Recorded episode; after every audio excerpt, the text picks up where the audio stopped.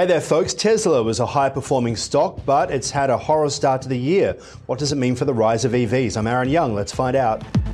Now, streaming right around the world, this is Ticker Now. And it is great to be with you wherever you are joining us from first today. We are talking about EVs, and after years of uninterrupted growth and optimism, EVs hitting a bit of a wall. For more, we're joined by Mike Costello from Cox Automotive. Great to see you there, Mike. Um, talk to us about what we know about EVs because it has been a really difficult start to the year for Elon Musk's Tesla, a real star performer, but their recent results weren't so good. They're talking about discounts. What's going on? Yeah, so Tesla is the dominant player in the electric vehicle market. In Australia, for example, more than 50% of EVs sold are Teslas. And while it was eclipsed in the last quarter of last year by China's BYD, it still is the dominant player in the EV market. And so anything negative that happens to it naturally affects the overall state of things. Um, but if we have a look at the overall uptake of EVs across most of the main markets where they're doing really well, be it China, be it the United States, be it Europe, and to a lesser degree Australia, we are seeing a little bit of a downturn in interest at the moment. Now, it, this has obviously been, I guess, polarized and blown up into a death of the EV kind of narrative, which it's not. But it is definitely uh, a lull or a bit of a slowdown in what we thought perhaps might be the existential uptake of EVs. So if you have a look in Australia, for example, EV share was only 5.4% in the first month of this year, and it was more than 7% last year. That mirrors the sort of pattern that we're seeing elsewhere in the world at the moment.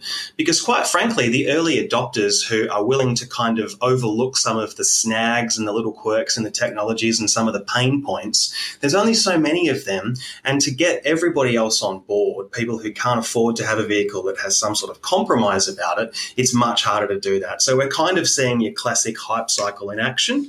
And, uh, and Tesla being at the forefront of this is sort of the one that's being the most affected. We have an article on our website, Mike, that talks about Tesla. Uh, it went up over the weekend. Uh, Elon Musk shifting priorities raised questions about Tesla's future is the headline. Obviously, if we look back over the past 10 years, Tesla was all about fighting climate change, being sustainable, batteries, and, and also being a leader.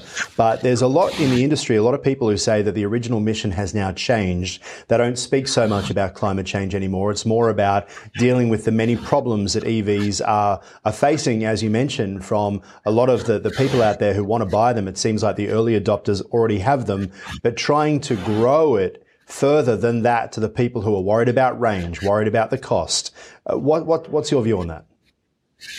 Well, I think fundamentally, most people and the mainstream that we're talking about here we're all concerned about climate change to a degree, but we're probably more concerned top of mind about things like cost of living, about convenience, the more human factors that affect us every single day. And while perhaps that's not great for the planet, it is understandable, I think, that people do have that mindset. And so, kind of like I touched on before, there's a certain subset of people that are willing to embrace EVs, warts and all, but we really need to get to a point where the technology is more mature and the infrastructure that allows it to flourish is more mature. And what you're seeing right now is exactly that. People saying, yeah, we really do want to do what's right for the planet, but maybe we can compromise and get something like a hybrid car, which doesn't require any compromise from our end as a consumer, but is probably producing less CO2 coming out of the tailpipe at the end. And of course, because we live in this incredibly divided, polarized mediascape that we have now, EVs have almost become like a, they're somehow tied into your political persuasion, right? So you're either rabidly pro or rabidly anti. And as with most of these revolutionary things, there's always some nuance in the middle, and sometimes that gets a bit lost.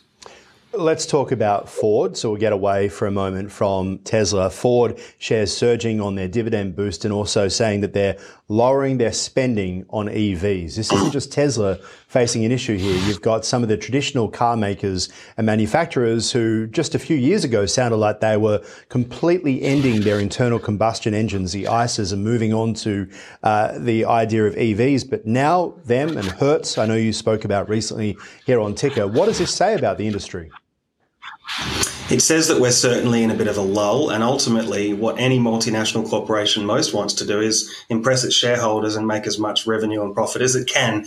And it is seeing at the moment Ford, GM, a whole bunch of manufacturers across America, Europe, China, Japan, you name it, a tapering back of those uh, targets for where they saw their EV sales going. Um, they're still developing the technology at pace behind the scenes, but they're certainly pumping out a lot more. Yeah commercial vehicles, high margin luxury vehicles, and there's been a real pivot in recent times towards pushing out a lot more hybrid cars. We've seen GM, Ford, uh, and a number of the European companies talk about that as well. So I think really what we're seeing is OEMs reflecting consumer sentiment and reflecting demand and realizing that these, you know, huge ramp ups that they were thinking for EVs are just not going to be met by consumer demand, which of course is, is the ultimate arbiter of any technology success or failure. You are 100% right, Mike Costello. Really appreciate your time. Thank you. Absolute pleasure, mate.